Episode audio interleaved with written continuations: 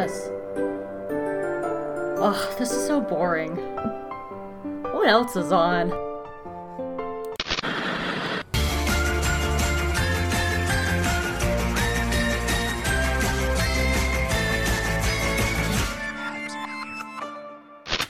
Hi everyone, welcome to a brand new episode of Hope Makes Chris Watch Cartoons, an animation podcast for geeky girl experience. I'm Hope Mullinax and I make my friend Chris Honeywell watch my favorite animated shows.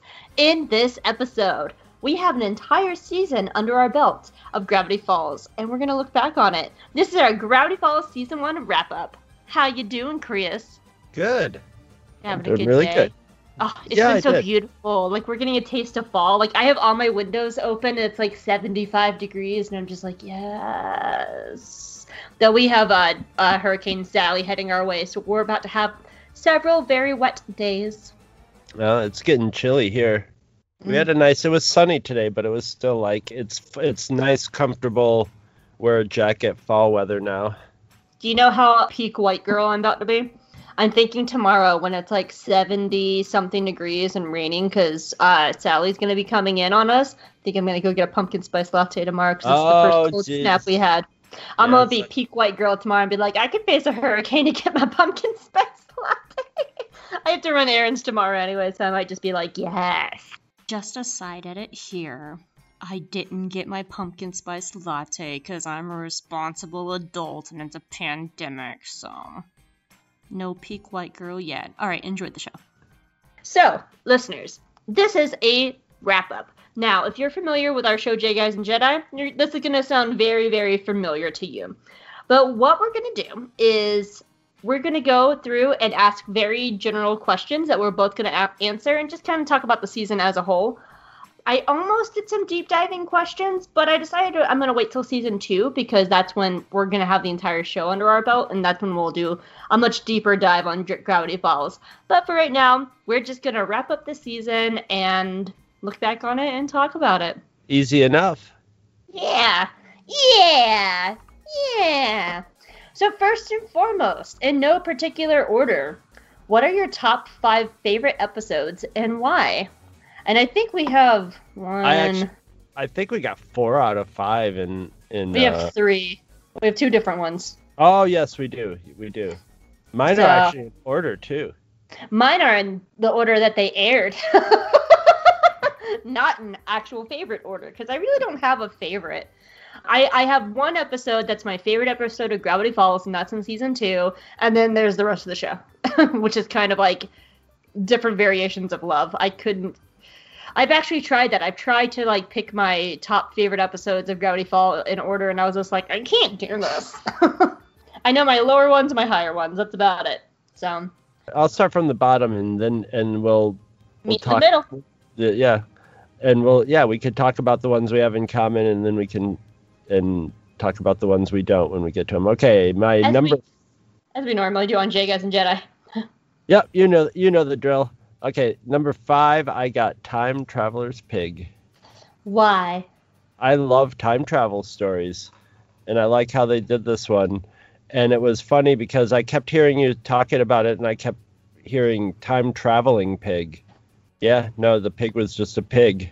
Yeah, I just I love how time travel stories play out, and this was like a super fast and loose Back to the Future, and then you've got Blendin Blandin going on. So yeah, it was I yeah I'm a sucker for that that stuff. I also have Time Traveler's Pig on my list. Because it was my very first episode of Gravity Falls, it's still just a super nostalgic episode for me. Like every time I watch it, I get taken back to being in my friend Shelly's house and like sitting on her couch and just being like, whoa, what is this show? This is awesome. I love the intro to Waddles, and Waddles is great, and we get to see like him and Mabel together doing cute stuff. Well, Waddles is like your Greavy, so this is your origin story of Waddles. So You know, I wouldn't say he's quite my Greavy. He's not t- to that level, but I do like Waddles just as a cute little pig. he's just so cute. Gosh, who would be my Greavy? You know, it might be the Trickster. And for anybody who doesn't listen to J Guys and Jedi, Gre- Uh, like uh, Greavy is like General Grievous is like Chris's favorite character of Clone Wars, and so that's like his babe. I would have to say probably the Trickster because I love that character.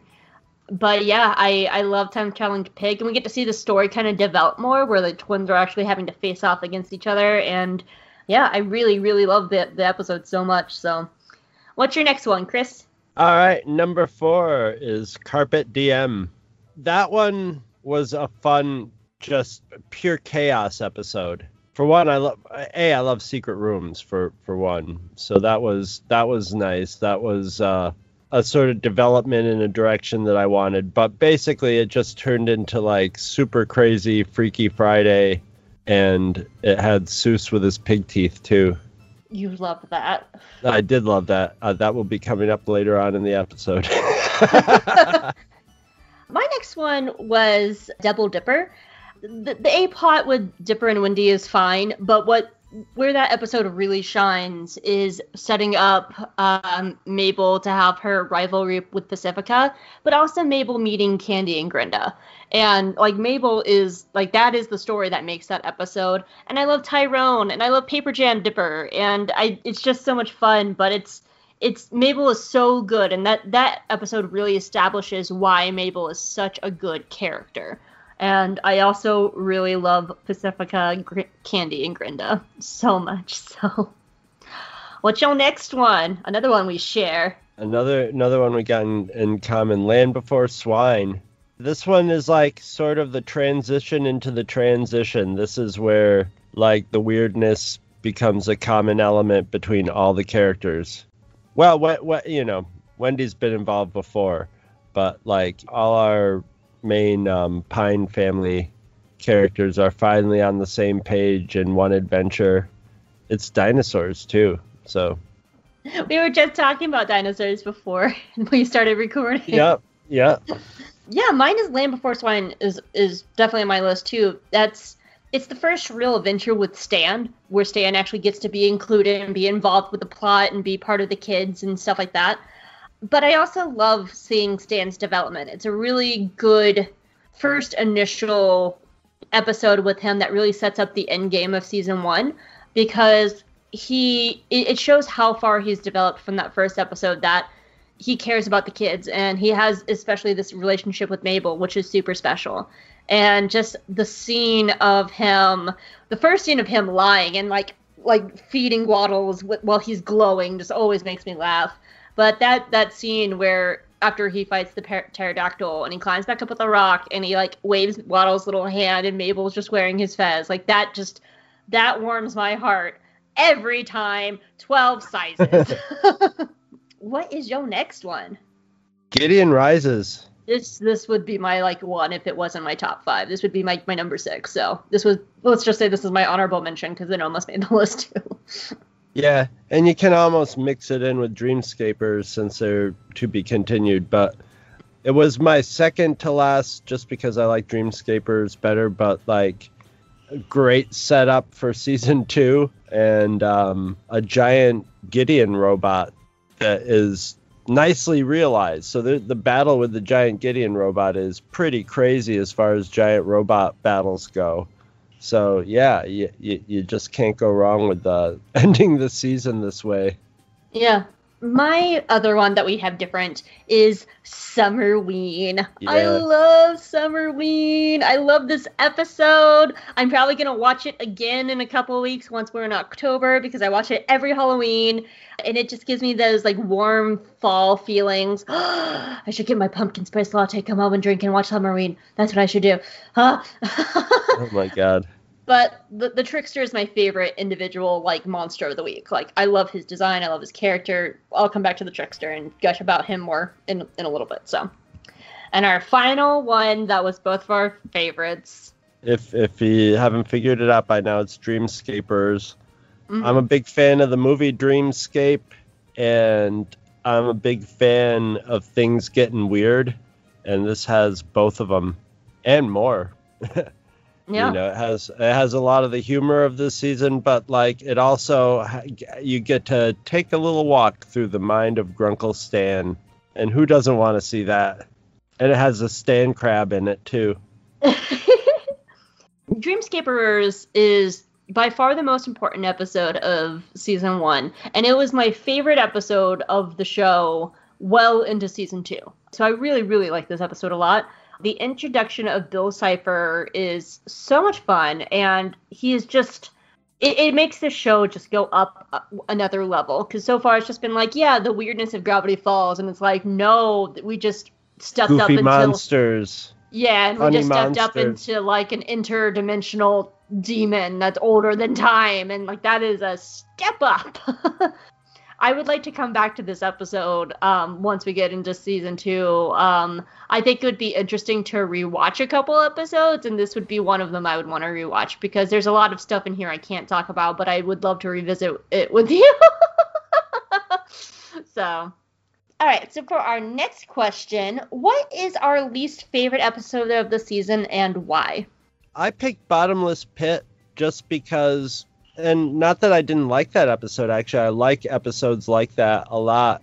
It just felt like it was three episodes that didn't make it pushed together, sort of thing. So it doesn't really like figure as you know. Actually, they worked in Dreamscapers. They worked it in into the whole story as a whole, but eh, okay. But uh, like Headhunters wouldn't be far behind and the one with the the oh what was the president's name? Oh, irrational treasure. Yeah, Irrational Treasure. My all they, they all, all three of those are all in my like good, but just not my favorites. They didn't like I, they they weren't as monstery. hmm I like more monsters. Headhunters is my least favorite. Um, irrational treasure would be a very close behind. Irrational treasure is more of like a series of gags. And of course, when we say least favorite, don't get us wrong. There's no bad episodes. There's always there's still something in every single episode. But for me, Headhunters, it's just fine. Um, it's in that kind of transitional period before they really, to me, before they really crank up the plot. So you have like Torch Trap, which is the first episode and establishes everything. Gobblewonker opens up the world more, where we meet characters like the townspeople and McGucket, and Mhm. it's our 1st Mhm. it's our first real like monster adventure. Yeah. And then in episode four, they introduce Gideon as being a, the bad guy, uh, of, of as being a bad guy. And so then you have Headhunters, which is kind of like in this kind of middle area, which is sort of just like it's it almost feels like it's treading water a little bit just to get before they get to like Yeah. the more meaty stuff. it's tre- Um, treading water bet- between um humor and horror too. They didn't they they they sort of like made little moves towards the wax figures being kind of scary, but not quite. You know, they still were just played for comedy. Yeah, though I still really love John Oliver as Sherlock Holmes. I think that's so much fun. Yeah. And having Wax Larry King's head say that llamas are the greatest warriors. Oh, that's right. I forgot Larry King was loose. yeah, yeah, that's that was one of your predictions is that he is in the vents. Chris writes down like Larry King. How does he I fit forgot. in? All. The King. yes, he's in the vents. so, who to you was the strongest or best developed character of the season? Uh, Dipper for sure, with Mabel like close behind, almost in a tie, and mostly because like I think I think that I think I would have had to like declare it a tie if they hadn't for the first few episodes in the season just sort of had Mabel being like the total, you know, so they could focus on Dipper. Mabel was just sort of like this wacky force of chaos and stuff that Dipper would be at the end, just be like, "Oh, Mabel," but I, I, I thought towards the end of the the middle on, or even before the middle, but after the first few episodes, Mabel and Dipper were seemed to be like getting about the the same amount of development to me. hmm Mabel really gets kicked off when she gets Candy and Grenda in her life, and I, I still think that's one of the strongest things they did, so that way she can have adventures outside of Dipper. Because well, boy, boy, crazy like Dipper is the B plot, and he's very rarely the B plot, and of course we also have like Boss Mabel as well. So while there are more Dipper focused episodes, like when Mabel was there, like she does get like some good development too.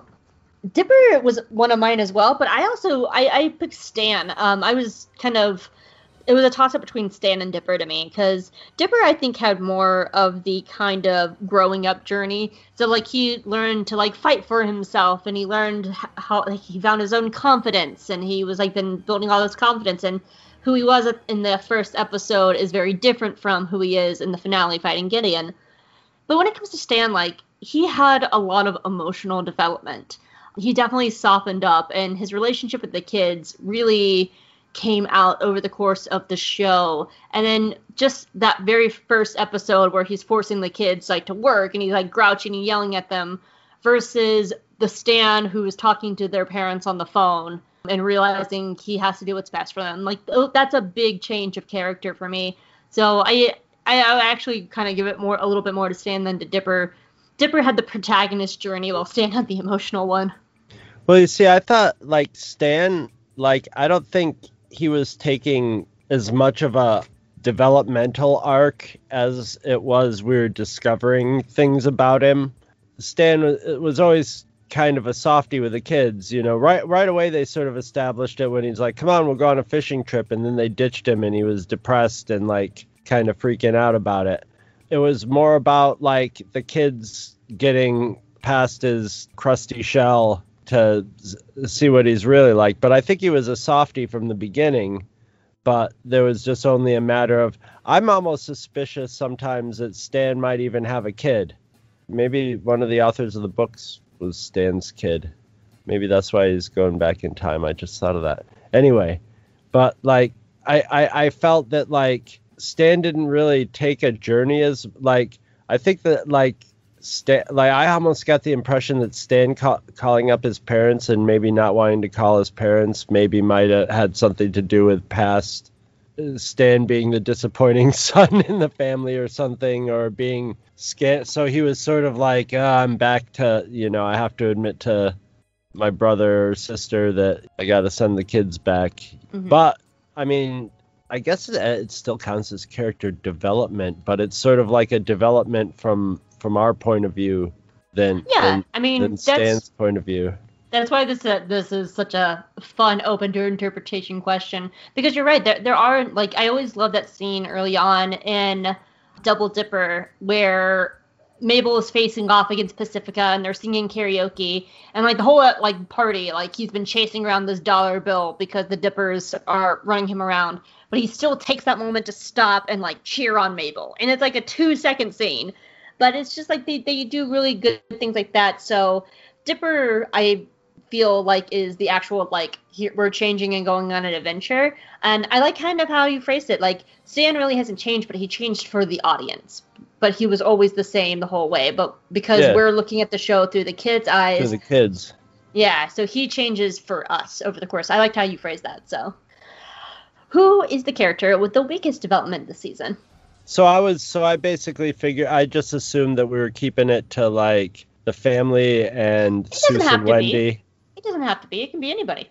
Yeah, yeah, well, well, I mean, then, then there's, a, there's, a, whole it's town full, right? there's a whole town full. Then you know, I mean, there's a whole town full. Of, you know, get him guy is is the least developed. Oh no, he isn't the least developed because he does get a, a, a sad ending arc. But I, I I kept it I kept it to the kids Stan and Soos and Wendy, and uh, uh, just because they were are the like main focus of our story. You know, everybody else is sort of another degree beyond them. It's, it's the fir- first degree of of the sh- mystery shack, and uh, so out of that, it would it would probably be Wendy with Soos not far behind, because they're both well developed as who they are, but they don't change an awful lot. I would say that Soos probably cha- changes more than Wendy, or or is or we get a better more perception of him.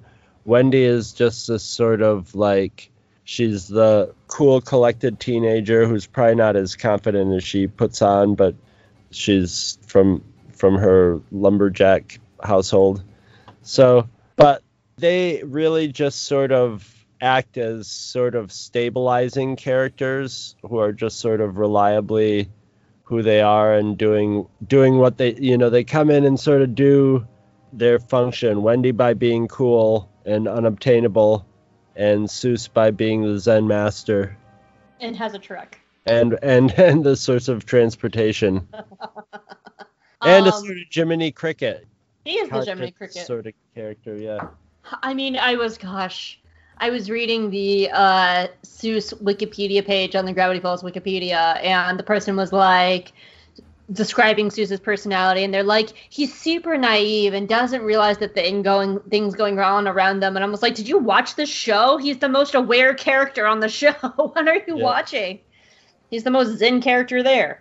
For me, it was Wendy. It has been really interesting going back through this first season with a fine tooth comb because because I have knowledge of season two and I, I know who she is and what she becomes in season two. So it is a little bit frustrating rewatching this because she's not even really a character. She's more of a stereotype and an object for Dipper to pursue. And ah, that's yeah. Well, but they she, sort it's, of it's, they sort it's of the they- role that she has to play at this point. Yeah, I But, mean, but I the mean- thing is, story-wise, she isn't. She's they they portray her as a real character and not an idealized thing for Dipper. But since so much of it is skewed towards his point of view, we just see you know Dipper. But they always make sure to portray her as just sort of being aware of it, but just sort of above it all and trying to be cool about it. Yeah, and, and I stuff. think and, and um the, and she's a really good character. And I do like she does have some really strong moments in this first half of the season, but her her story of like who she is and stuff like that, like that's why I loved like in Boss Mabel that we got to really see her for the first time from someone else's point of view because we got to see her through how Mabel views her. And Right. then she had that great moment in Boy Crazy where Dipper and Stan and Robbie were all pretty much kind of jerks about everything that she was going through. And she had that great moment where she told Dipper off. And so she does have some like really shining moments of like story outside of Dipper. But it is it is a little frustrating just to watch this through with the with the fine tooth comb, really understand like knowing and seeing how much of this show is from Dipper's point of view. So it's just a little a little tough. I I can't wait for you to get to season two because she Wendy's It'll make more sense. Yeah.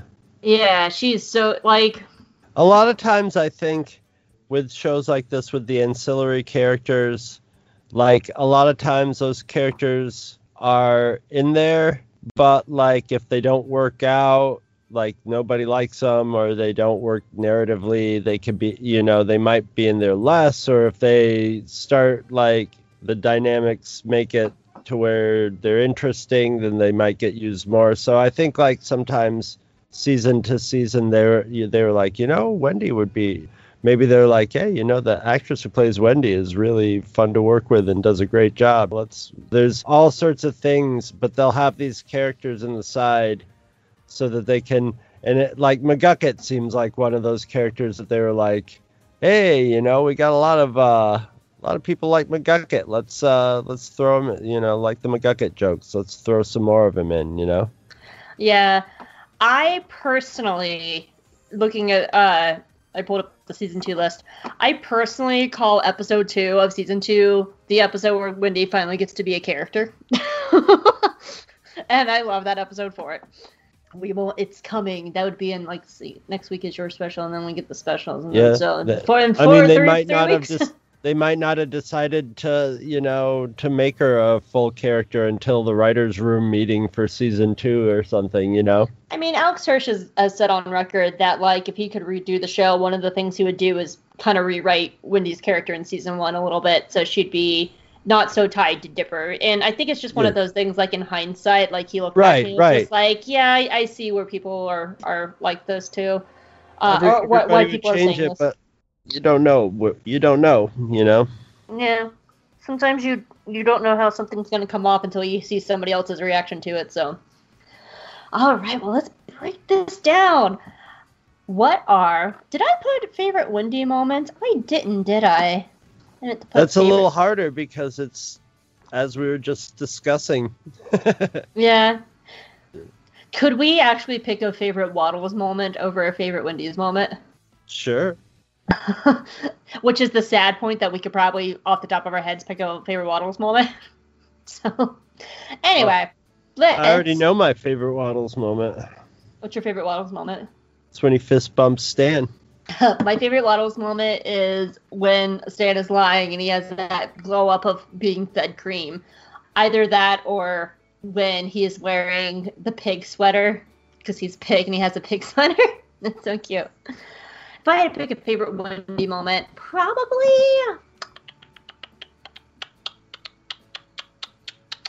probably the entire convenience store episode. That's just a fun one with her because that's also the adventure with the teens and I really enjoyed that episode and I, I think that's a really kind of establishing her and her friend group.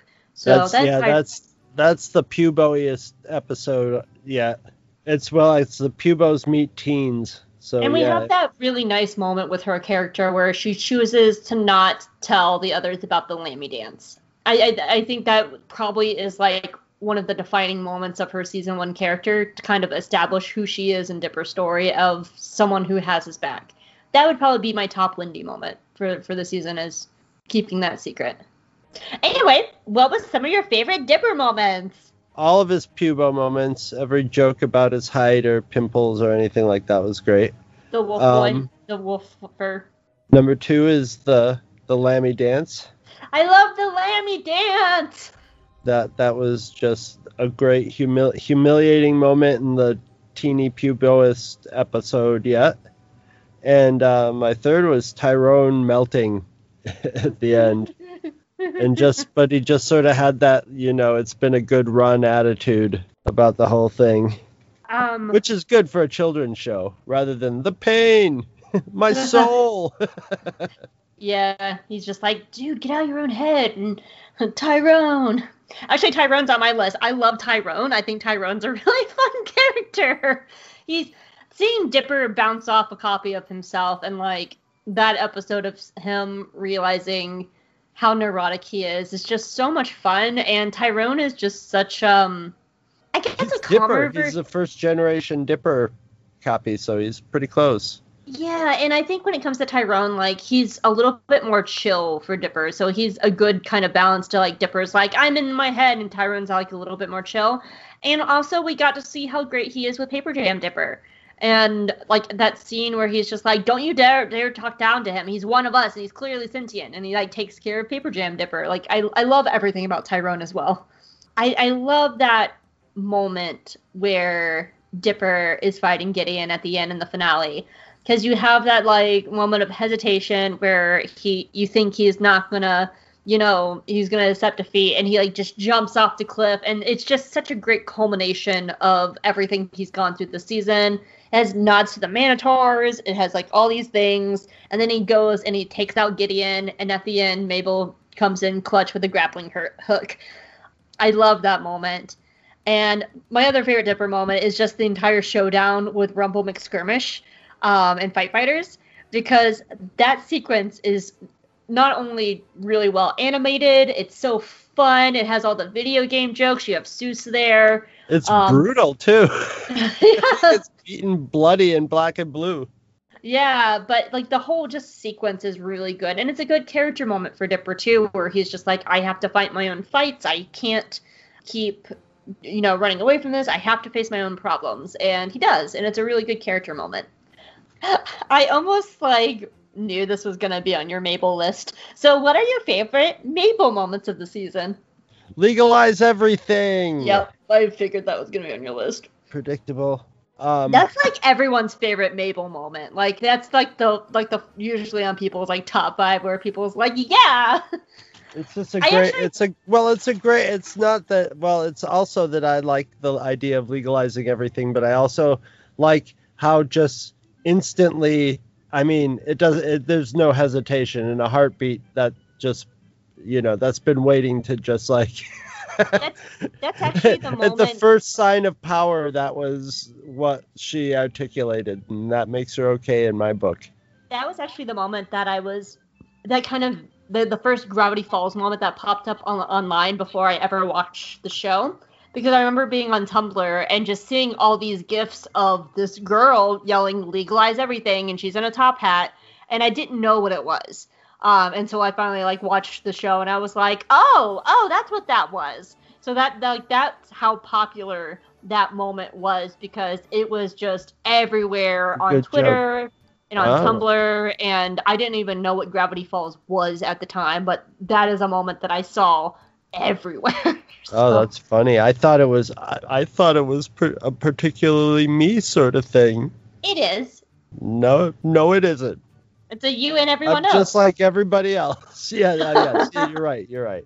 I love her candy hallucinations in the convenience store episode.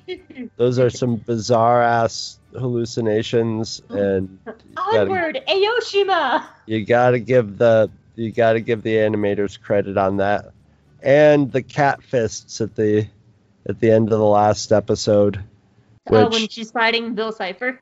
and she's just shooting her cat fists out. But every once in a while, she'll just take him and let her let him lick her face first, and then shoot him at him. For me, I love Mabel and Mermando. Oh, I knew that was gonna be your number one. I, I it. love them. That's my favorite crush she has of the show. Mermando's just a sweet, precious baby, and they're such cute little weirdos together, and they brush each other's hair. I I looked up I, like after we recorded that episode, I looked up Mabel and Mermando fan art.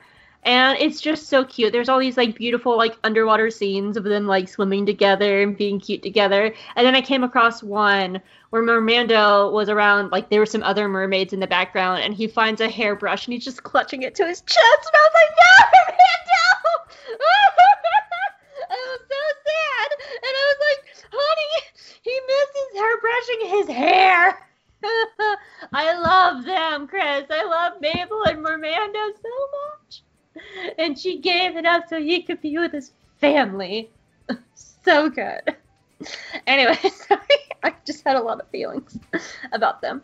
I also love I, I love the whole plot of Little Dipper of not only just Mabel meeting Candy and Grenda, but I love everything with the three of them together. They're such a good unit. And Candy and Grenda make Mabel a better person. They hold her accountable and boy crazy. They help her get stronger. And it's nice to see Mabel um, just being unapologetically girly, but still going on adventures, which I think is a very important kind of kind of hero that she should be, where she's perfectly fine like getting her nails done and having like slumber parties, and then she'll turn around and shoot a grappling hook at a Manotaur. Like that's such a cool character balance.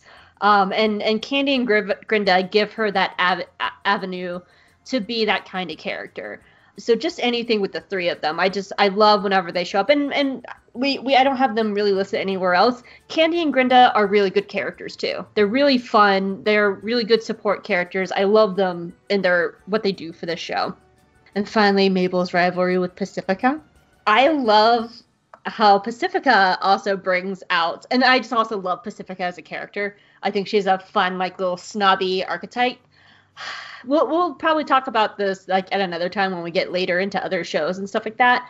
But Pacifica is such a great like first character and is the reason why we have other characters today like Amity Blight in the Owl House or Sasha in Amphibia. Like she was the first one who were those kind of archetypes. And Pacifica, I, I just love her. But Pacifica brings out such an, a great side of Mabel because Mabel was willing to forgive Pacifica for like their rivalry and, and, and Double Dipper. And when Pacifica doubles down, Mabel's like, "Oh, it's on now." All right. Yeah. And so I, I, I think like if I had counted more ancillary characters, she might be the most underdeveloped because not underdeveloped, but like it just seemed like she came out, developed a rivalry. She was in like I think like a About spread of like three episodes and Something then and then and then nothing.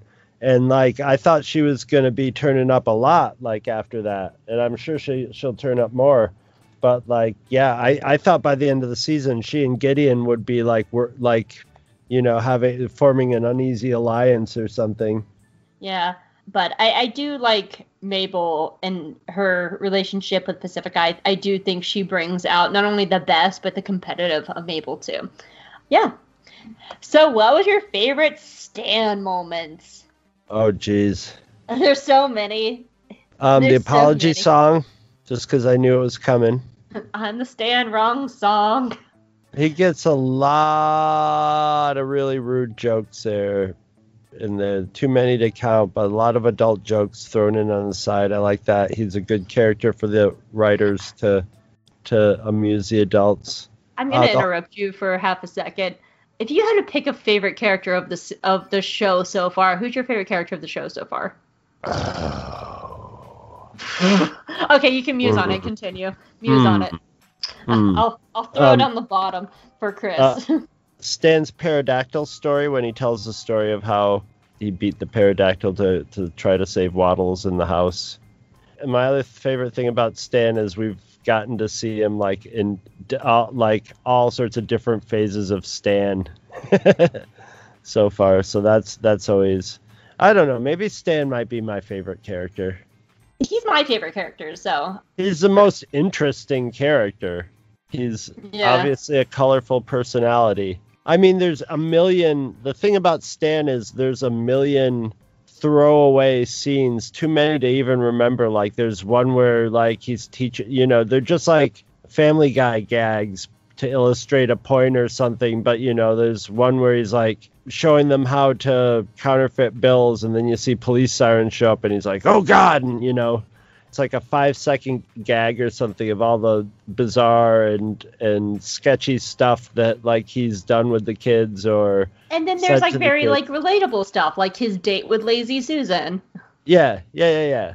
The the the show likes to do lots of gags of like really hor- the like really like sketchy stuff to do with with your your niece and nephew but the when it's in the story it's mostly you know about him relating to them as people but there's a lot of throwaway j- gags that if you just watched all the throwaway gags you'd think stan was a horrible person and a complete exploiter you know type of character you know just being played for as as sort of a, a heel I mean, he did that in Carpet Diem, where he was just like, "Oh, you both want the room?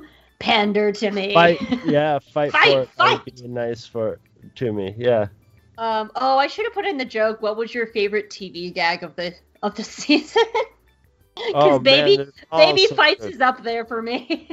baby fights is is really good and so is the uh owl trowel and I also love the black and white old lady period piece movie channel, and just like you had your chance at the cotillion, you you had your chance at the cotillion, you. That's what I'm saying. that's what i said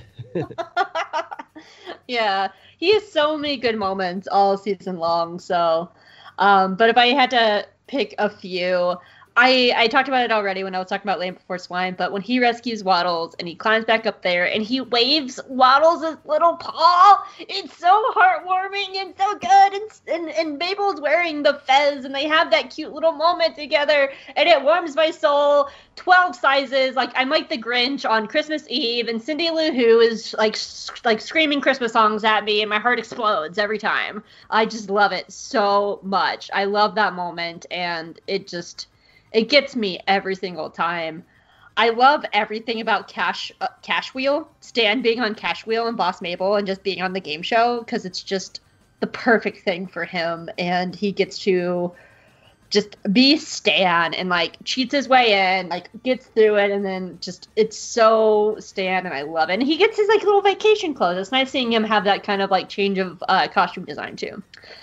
But that reveal in the basement in the finale, that moment is just so good. After like, cause it, cause it's he's so little, like you know, it's in the well beginning. because it's it's that what it's that thing where you're just going ah i knew it i knew it i knew it yeah you bastard you you you knew what you're doing you know Yeah, I and knew it.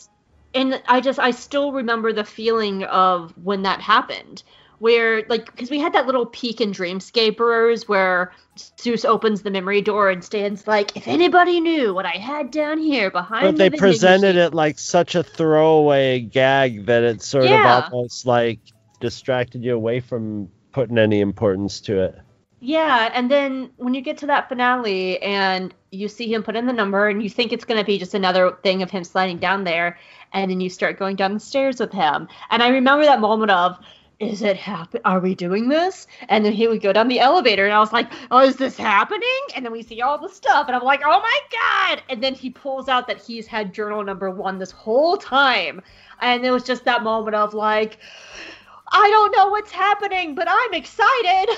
I don't know. I'm excited though. What is happening? Um, that's just such a good, good moment. And his final line of just, here we go. It's just, ugh, yeah, it makes me like punch. I got, I just got goosebumps talking about it. Like right now, I got the, I got the goose pimples happening. so yeah. oh what were I put the best Soos Zen moments, but it's your best Soos moments of this of the story. Being the bad guy in Summerween. I know. Despite his his love for life, it was overcome by the need for candy. his pig teeth, as we heard earlier, I told you they would come back. Oh, and, I, I just so I find that so funny that like that's like the Soos moment where you're just like, yes, this and I like it's the Gobblewonker story that that was the one that just sort of that was where I figured out he was the Zen guy. He was the one if you just stick with him, it'll sort of work out, you know, even if he do, nobody knows what they're doing. So yeah, those are my three favorite Soos things. My my first one kind of ties in with that too because I just like whenever he protects the kids and he like saves them. And the Gobblewonker is a really good story that establishes that like there's that first scene where the kids are like, "What's that in the water?" And before he runs after them, like he picks up a stick and he lowers his hat. Yeah. He's gonna protect these kids, and like he like physically carries them out of there. And there's one scene where like he like actually puts his arm in front front of Mabel to protect her. And he does that again in Dreamscapers when when it's revealed that Bill is pretending to be him. He runs over to Mabel and he gets in front of her. I, I like that about his character that he is this protector of the kids, and anytime that happens at any point in the show, whether it's like Summerween or any of them. Well, yeah, he's um, like reflexively loyal. Yeah, I love Soos freeing the pool ducks and starting the pool duck revolution. it's just it's such a funny like stupid joke but i don't know what it is about that joke i think it's just it's just absurd enough but also relatable because who hasn't talked to an inanimate object at some point in their life? Like I'm constantly talking to my like car when I'm driving. I'm just like, "All right, Alexa, come on, you can do it, buddy." Like I'm constantly like talking to my car or if my computer's acting up, I'm just like, "No, no, bodie bodie you I've can't act ter- up on I've me, said some terribly abusive things to some inanimate objects in my day. Some bikes yeah. and stuff, some mechanical and things. Name mine. Like my my laptop is named Bodhi, my car is named Alexa, like I name my my items. My phone is named Will Scarlet, and like when my phone acts up, I'm just like, Will, what are you doing? so like I there's just something I think that's where it comes from. But I love this idea that he's just really into these pool ducks and saving them. But the, I think the the moment that really stands out the most to me, and it was a moment that I never really thought about until we were like fine tooth combing this show and stuff. But it ended up being like a really nice moment. And it was when it was in Boy Crazy when the boy band manager pulls up, and Soos is just Soos, like he is just kind and polite, and and the manager leaves, and then it we see that he was just he was doing it to protect the shack. Like he sees Gompers like eating the license plate, and he's like, "You're a good goat." So it, it like it reveals that he is aware that this dude is a bad dude, but he is just being Soos, even though he is fully aware that this guy is a bad guy and he's on the Mystery Shack property but he knows it, but he still reacts to this guy with kindness, and he's yeah. just being Soos, and he's able to make this guy leave by just being himself, and then praises the goat for also recognizing that this dude is a bad yeah. dude. And he it's so subtle. To be, he appears to be naive in this, this story to almost like a comic, you know, an oafish amount, but he's not at all. He instantly smells a rat with that guy. He's not. He's not like unconditionally trusting, but when you gain his trust, or like uh, you don't even have to gain his trust he just has that instinctual you know these guys are good and then somebody like that he's just like you smell like a rat yeah you um, sir are a rat and i just like that moment where he looks over at gompers and he's just like good goat because gompers just like man if you had to pick a best gomper moment would it be gompers yelling at them falling down the hole yes I mean, not like Gompers has a lot of things. That is well, that that is a true goat moment, though. That's what goats do. if you yell at a goat, they will yell back at you just like that. Yes, they will. As as a million YouTube videos can attest to, and I highly recommend watching them. when we were It's- in high school, uh, Megan owned goats, so I would Oh, yeah. constantly go up and like be around the goats and pet the goats and uh, let the goats headbutt our hands, and we would definitely a few times just go bah, and they would go bah back at us. What was your favorite storyline or storylines, plural, of the season that really stood out to you? I no- I noticed we've got like there's there's two of them and it's like do I want to write these down cuz they're almost exactly the same as what Hope has. But they they just are and I, that's why we both have them on there and the the first one is obviously uh, Bill Cipher. Yeah. I mean that's that he's a different kind of character than we've had although like if you're a, a goofy conspiracy theory cult cults and stuff not like me there's been stuff hinting at that in this show but it was sort of saying yeah yeah it's we're not really going that. That's a little too weird for the kids. But nope they didn't. They went with a complete this weird abstraction character. It's great. And I think for me, when it comes to Bill Cipher, um, I and I'm talking about this from the point of view of me watching it for the first time. Like, it, it was a big threat, and I, I recognize like, oh, this is a big deal. Like, there's a lot happening in this episode, and I rewatched it a few times. But then when I saw like other people pointing this out, and I realized he had been in every episode up to that point, like hidden in the background or something like that, it really hit me up like, oh, there is something much more important going on if he's been in every single episode. And Bill flat out says, I'll be watching you because he's been Yeah. watching them already. And he knew exactly who they are, they were, you know, Pine Tree, question mark, Shooting Star. And he knew exactly who they were. And it, there's just this air of there's something more about this person because he's been here the whole time and he knows who they are. So, like, yeah, I totally agree with that. Like, he's, yeah, he's not a goofy creature he's something out of an Aleister Crowley book he rips teeth out of a deer and then puts them back. yeah he has he has uh, some sort of control over reality so that's I that's I do have to point out, dangerous like character I've started noticing how much the deer just kind of get abused in this show. Like when Chutzpar the Minotaur shows up, he grabs a deer and like scratches his back with it, and then just throws it, and the deer runs away. And then in the the in Bill Cipher like rips the teeth out of the deer and then like puts them back. And I was like, Well, the, I, the I think deer, it's, I- man. I think it's a common. I think it's a uh, comment on how just deer are like squirrels in that part of the country. You know, there's just deer everywhere in the Pacific Northwest. There's deer I mean- everywhere around here too. I mean, I mean, yeah, we have like we have two babies and like three does in our Yeah. backyard earlier So- today. so they just they, they I, I think it's just a, sort of a running gag that the gear, deer are just like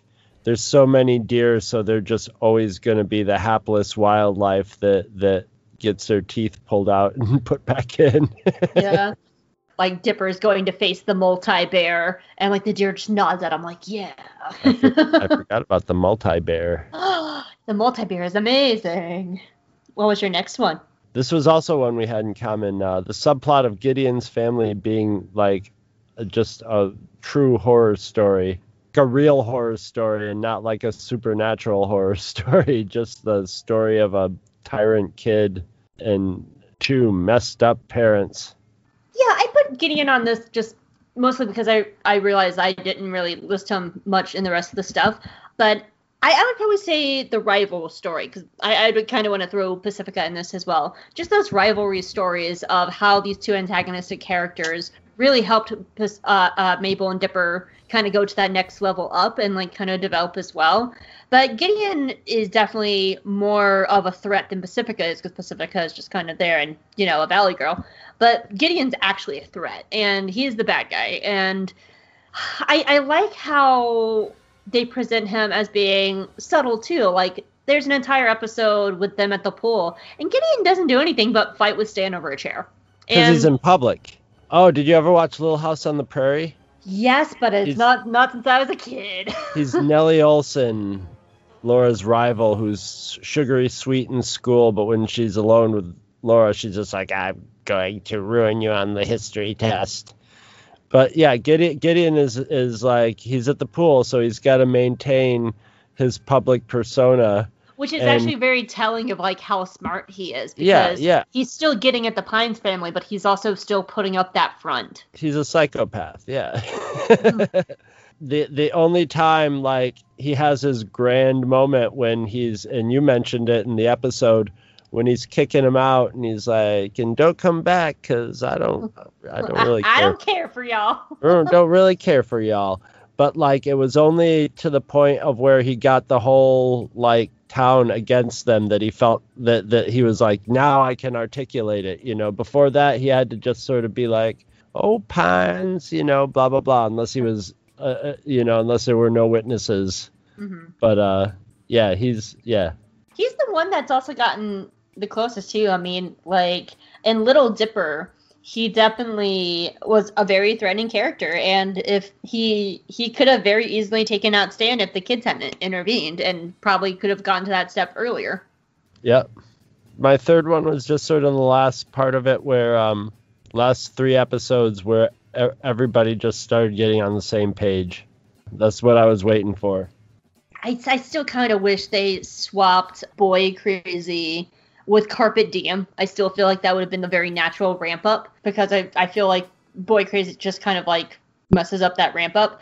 But I, I, uh, yeah, like it really shoots on all cylinders, which leads me to my final moment where I love that scene where Stan is on the phone with the twins' parents it's a really good, powerful moment for me to show how far Stan has come to where he really cares about those kids. And it's a very human moment for him. He doesn't, because he's such a like a con man and like such an outlandish character. He doesn't get those quiet moments, and when he does get those very very quiet moments, they're very powerful because they're very few and far between. Um, so that that one moment actually really really stands out to me a lot. What was the best creature or monster of the week for you? Um, my honorable mention is multi-bear too, because I do love I love a Baba singing multi-bear, but that's my honorable mention. The gnomes, Why the gnomes? because they're just rude. They're just this. They're rude, unlikable characters, and they form into a giant gnome, and it's just perfect. They're just they're so gross, and it's good that they have gross gnomes. It's good we have gross gnomes. We know who yours is. I love the trickster. I love the Summerween twit trickster. I love his first form. He's kind of hot. I love his voice. I love that first form. I love a I, I love a tricky do uh thing, but also he's like the first. He's the first really threatening monster because he's the first monster went. If you don't trick or treat, I'm gonna kill you, and he has a track record of killing people, um, as we found out with the teens from the past. And so like he's the first like really truly threatening character. And it's just and i love how his second form is just a nod to how miyazaki films and how it's a nod to no face. I, I really like that he has two different forms and they're both unique and they're just so much fun. I, I just i love Summerween Tw- trickster. He's he's my favorite single bad guy. Overarching bad guy no but he's my favorite single bad guy so. Who or what would you have liked to see more of in this season I think you should answer this first because I think yours answer leads into my answer better. Um, okay, mine mine was just kind of Wendy. I would have, I think that's like little moments here and there that I, I feel like they could have wrote Wendy a little bit better. I, I was rewatching The Hand That Rocked the Mabel, where Wendy comes outside to talk to Mabel about not breaking up with Gideon, and I still feel like that's a wasted scene. I, I still like, yes, she's a teenager, and like sympathy is not the best with teenagers, but I, I, I still feel like they ha- missed some opportunities with Wendy's writing earlier in the show. I think they got better with it later in the season, but definitely early, early in the show, I feel like they missed some opportunities with her writing. I see. I mine sort of includes Wendy in it because I would have liked to seen Wendy with her family and Wendy's family. We see members of her family, but I would have liked to have seen more of like Wendy and the family dy- dynamic. I just have a feeling that would be a really fun family to watch. I They think sort only of- saw her with her dad once, and that was in Dipper versus Manliness, and they didn't even do anything. They were just eating pancakes at the bar. Right, right. Like, but I could see like her family life being like super intense, but at the same time, it's normal for everybody there. So you would have this like functional, happy family, but they'd all be like yelling at each other, and the brothers would be beating each other up, and dad would be like, "Break it up, you two. You know, you have to fight me before you can fight each other." Yeah. stuff like that. I think it would have been fun.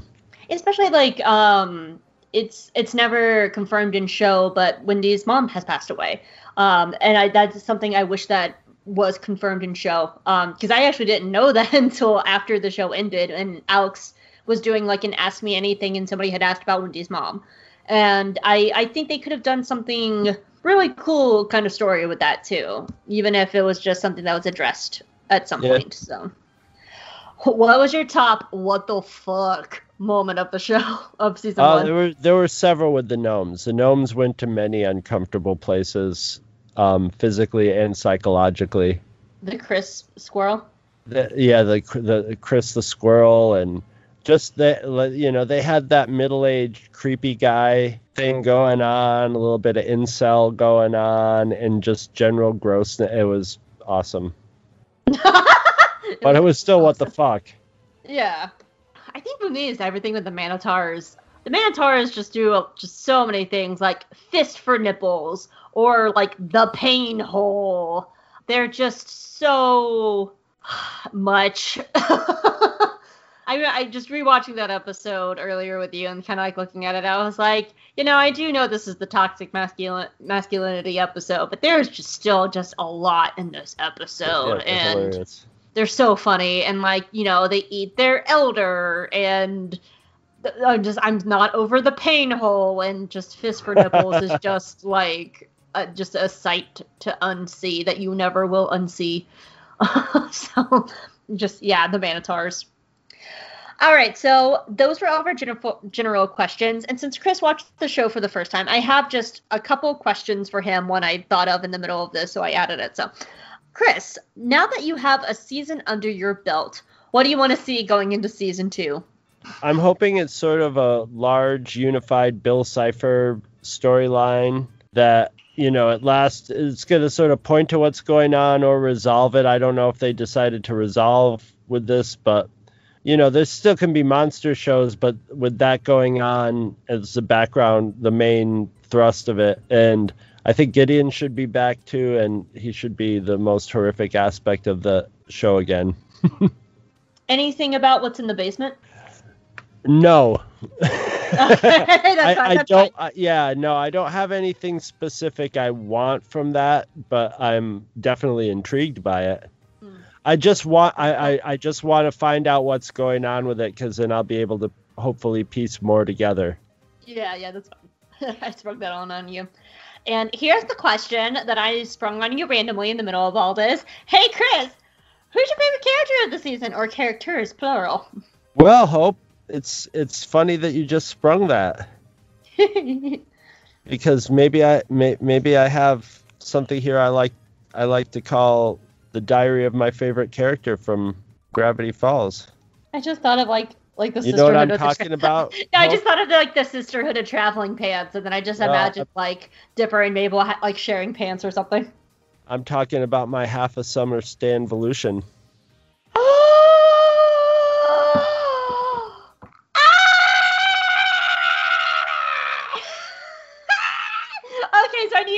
Explain what this is. Okay, I I didn't put this in because I didn't want to put pressure on you to do this because I know you have a lot on your plate, so I didn't want to make you have to do this. So, okay, guys. I'm gonna also note it was my idea. Yeah, I, I was not gonna make. I go through this every season of Jagas and Jedi. I wasn't gonna make Chris do this.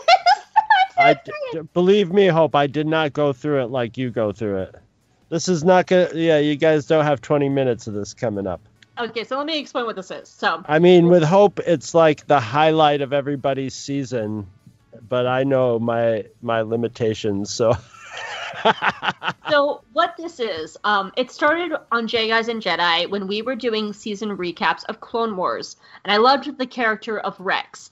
So what I would do is at the end of every season, I would recap the season from the point of view of Rex. And it just got more and more elaborate and all these things. And then when we got to Rebels, I did it from the point of view of Kallus. And the fun thing was Kallus and Rex are both in Star Wars Rebels, so I would recap it from both of their point of views. And it's just a stupid, silly thing that I do. I just pull up the episode lists and I go from memory, just going episode by episode from memory, just doing commentary from the point of view of the characters. And oh my god, but so it sounds like we're doing a Stan Volution? maybe we are. Okay, maybe so we are. there's about to be a so Chris is apparently doing a Volution from the point of view of a character, and he's about to recap the season. From the point of view of a character, and I'm so excited. Oh my god.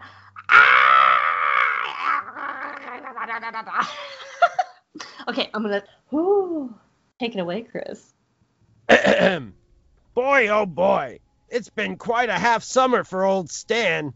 I got these two twinsy niece and nephew kids here for the summer, and after a rocky start, I think their old grunk is starting to grow on them. Oh, sure, I know most kids are going to idolize a guy like me, but I think they actually like me for me. Dipper has fallen over himself to impress his old grunkle by working like a dog, and Mabel has that good attitude that makes customers at the shack think we got happy workers here. Plus, I keep Soos and Wendy out of my hair. It's fun watching Dipper's sad, unrequited crush on Wendy. Hits me right in the old memories. I knew these two would be okay because I instantly ran afoul of that snot-nosed Pacifica kid and that walking bouffant Gideon. Mabel even... Mabel even has been an effective... Wi- Sorry. Go on. Mabel has even been an effective wingman, but on deeper reflection, that might not have been the best idea. Problem is, these kids are a chip off the old Grunkle block, so they're pretty smart. Getting worried at first because I hear these kids talking about gnomes and merguys and mythological creatures, so now I gotta really play it cool. Hidden rooms? Who cares? Manotaurs in the woods? Whatever, kid. I'm thinking I might have a problem when suddenly we're all fighting pterodactyls in an underground world, so I'm kinda all out of the old plausible deniability. Then after a night of goofy nightmares, I think all my fears are coming true and that little runt Gideon got the deed to the shack, started showing up with two of the books. My goose was cooked, but then get this, Dipper turns out to be quite the little Stan, and he somehow whacked Gideon's little giant robot, put him in the grown-up Clink.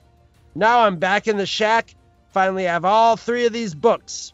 And now, if you'll pardon me, I have to go do this thing that I've been waiting my whole life to do and do it with no explanatory exposition.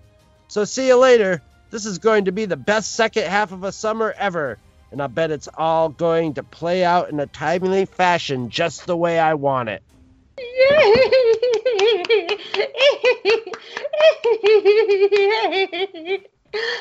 when you mentioned a stand I had to sit on that through the whole show. I can't believe you didn't ask me if I had it done until. Yeah, he didn't even Well, ask didn't about it. I was you- just I like, just "Ooh, am I going to get through the whole show without without Hope mentioning this?" Yes. well, I just didn't. I didn't want to like make you feel like you had to because I know you have a lot going on on your plate right now with uh with your audio drama that you're working on. So, oh my god, yay! I because I, I honestly was like, how would he write this, not knowing the context of the whole show? And I just, Chris, that was brilliant. Thank you so much, and I love the Stan voice. I'm definitely keeping in the moment where you had to clear your throat because you were just like, and I was like, that's a very Stan thing to It do. hurts. I know, gosh.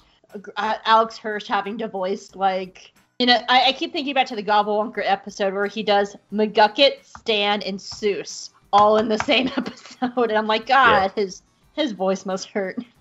He's So- probably coming in for you. I I would think you would almost come in for different sessions for each character to just sort of be fresh, especially since they so, sound so differently.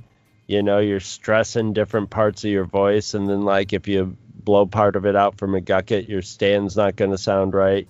I feel like I read somewhere, but I'm take this with a grain of salt, and because this was something I read, and it's been a while, and I could be wrong because I don't have the source in front of me.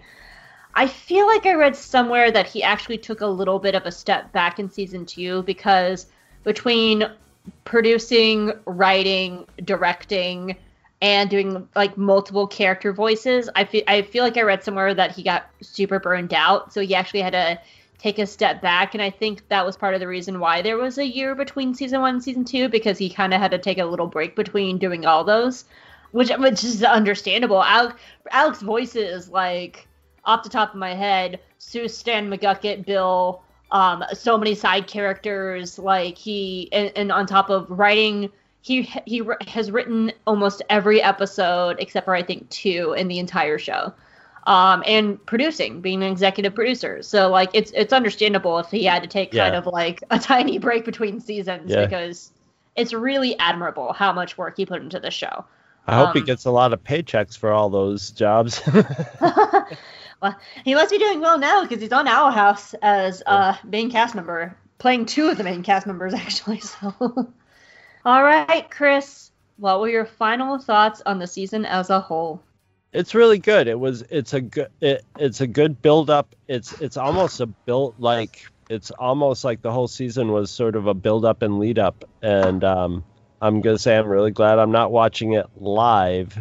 I'm glad that we can just like go straight through it. It'll be interesting to see because it would have driven me nuts watching this all like with big pauses in it.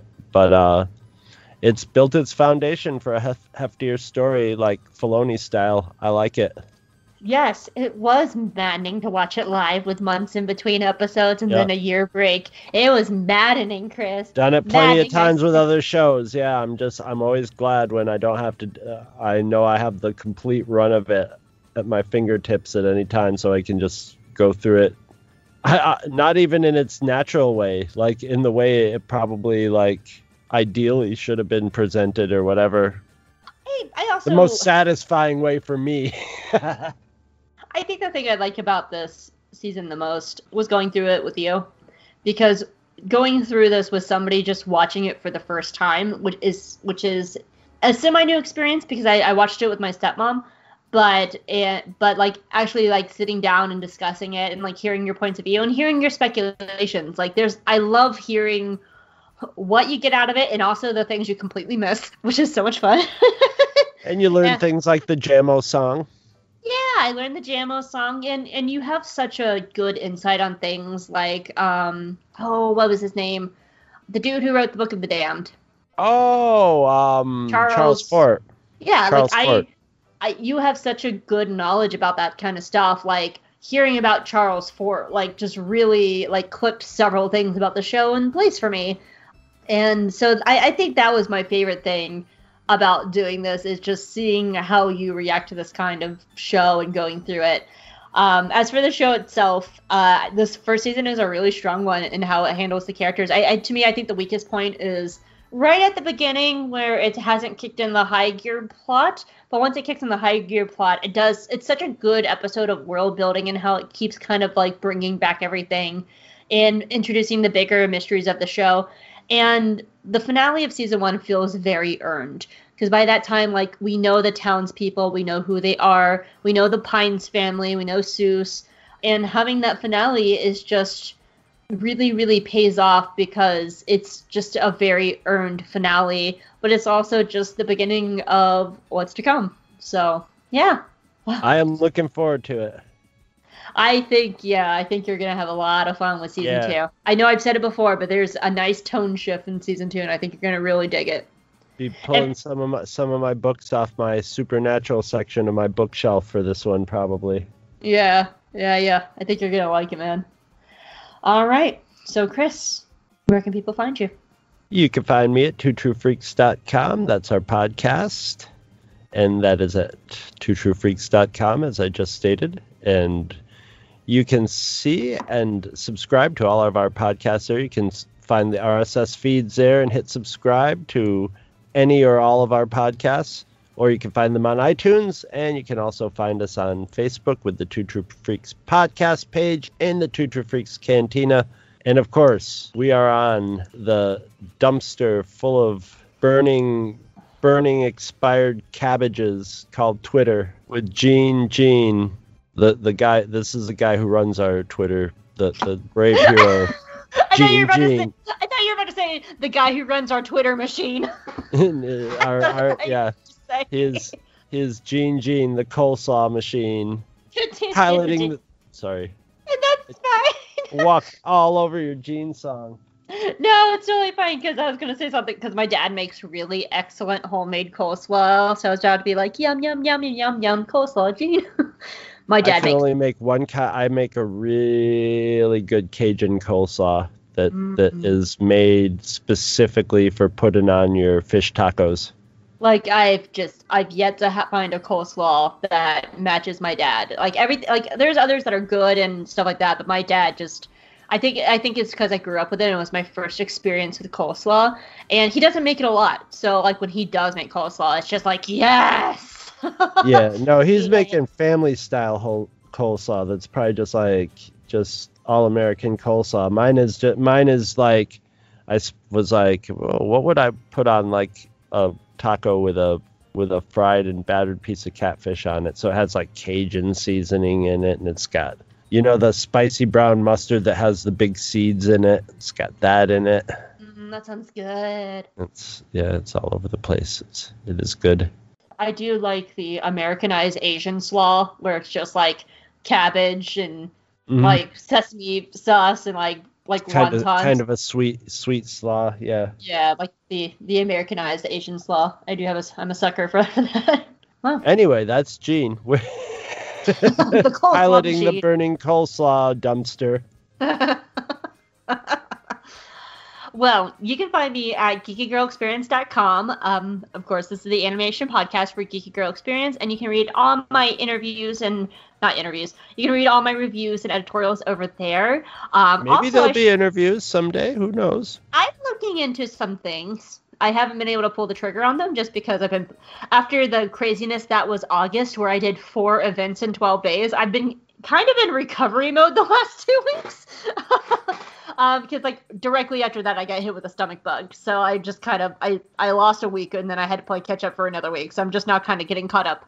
Something that I am doing is go check out my Etsy store, guys. There's a link on the website. I am making some really fun merchandise for the fall. Uh, Chris was very helpful in helping me with some of that today because I don't know how to make pictures transparent for the life of me. for the life of me, guys. Isn't So- there like some like Windows Paint or something like some ba- like that just sits on Windows that you should be able to do that Yeah, with? but if it's if it's um it doesn't do it if it's if it yeah it Windows Paint doesn't do it. You have to actually have a program. And the program I have is the transparent is a paid version and I'm just like fuck that. I'm poor. So I I have a couple programs that I tried and all of them are like you must pay to make a transparent i- image. And I was like this is bullshit. So I tried for like half an hour before I finally came crawling to you and I was like Chris make this transparent please. Because I'm at my wit's end. I, so- I literally pushed one button. It was great. So I hate easy. you.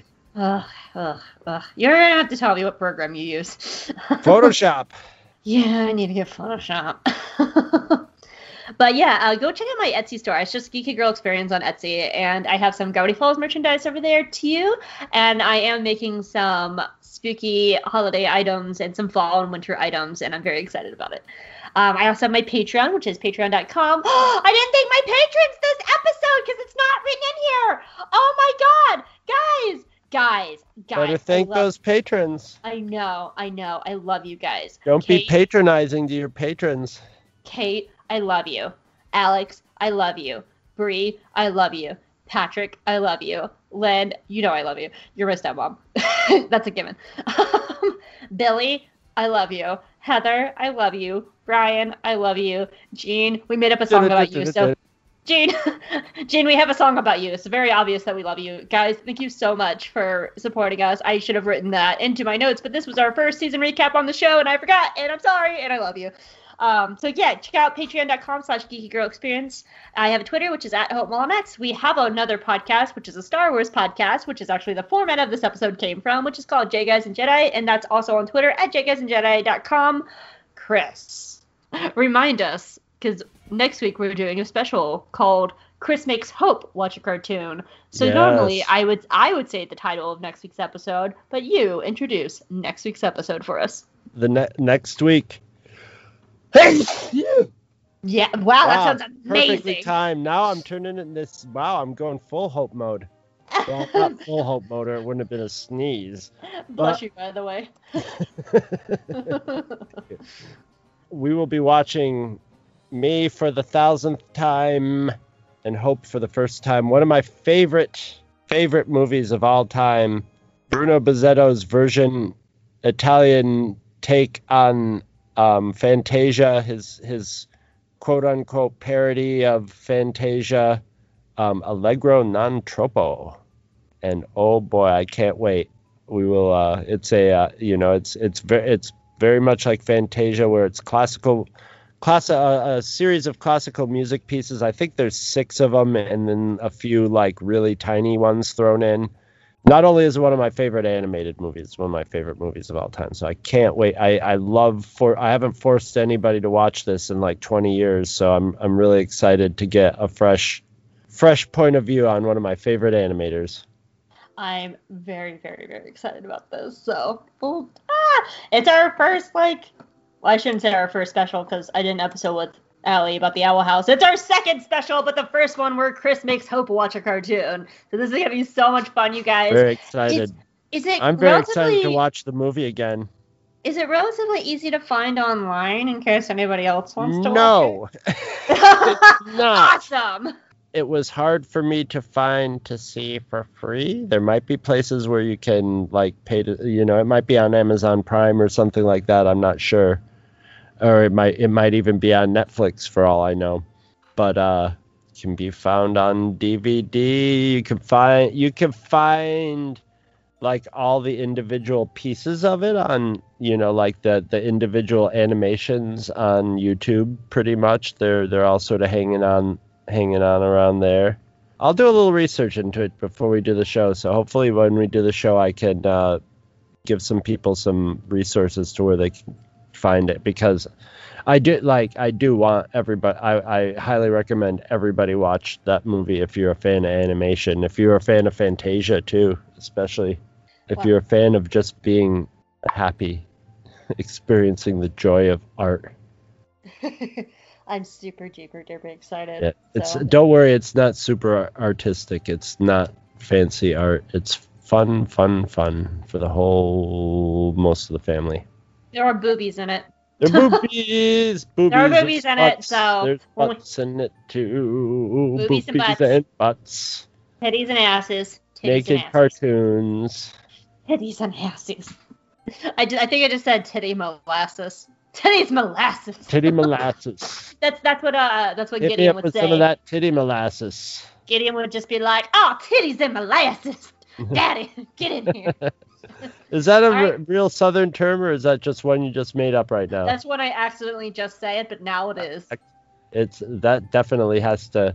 Somebody needs to write that into a movie so people just think it's an old time phrase and start using it, and it becomes I'm gonna write like a period piece of I don't know, 1990s Georgia, and just have somebody be like, "Oh, titties and molasses." that's I don't know why. ni- that boy's slower than titties and molasses. Titties and molasses, and people just go, "Wow, okay."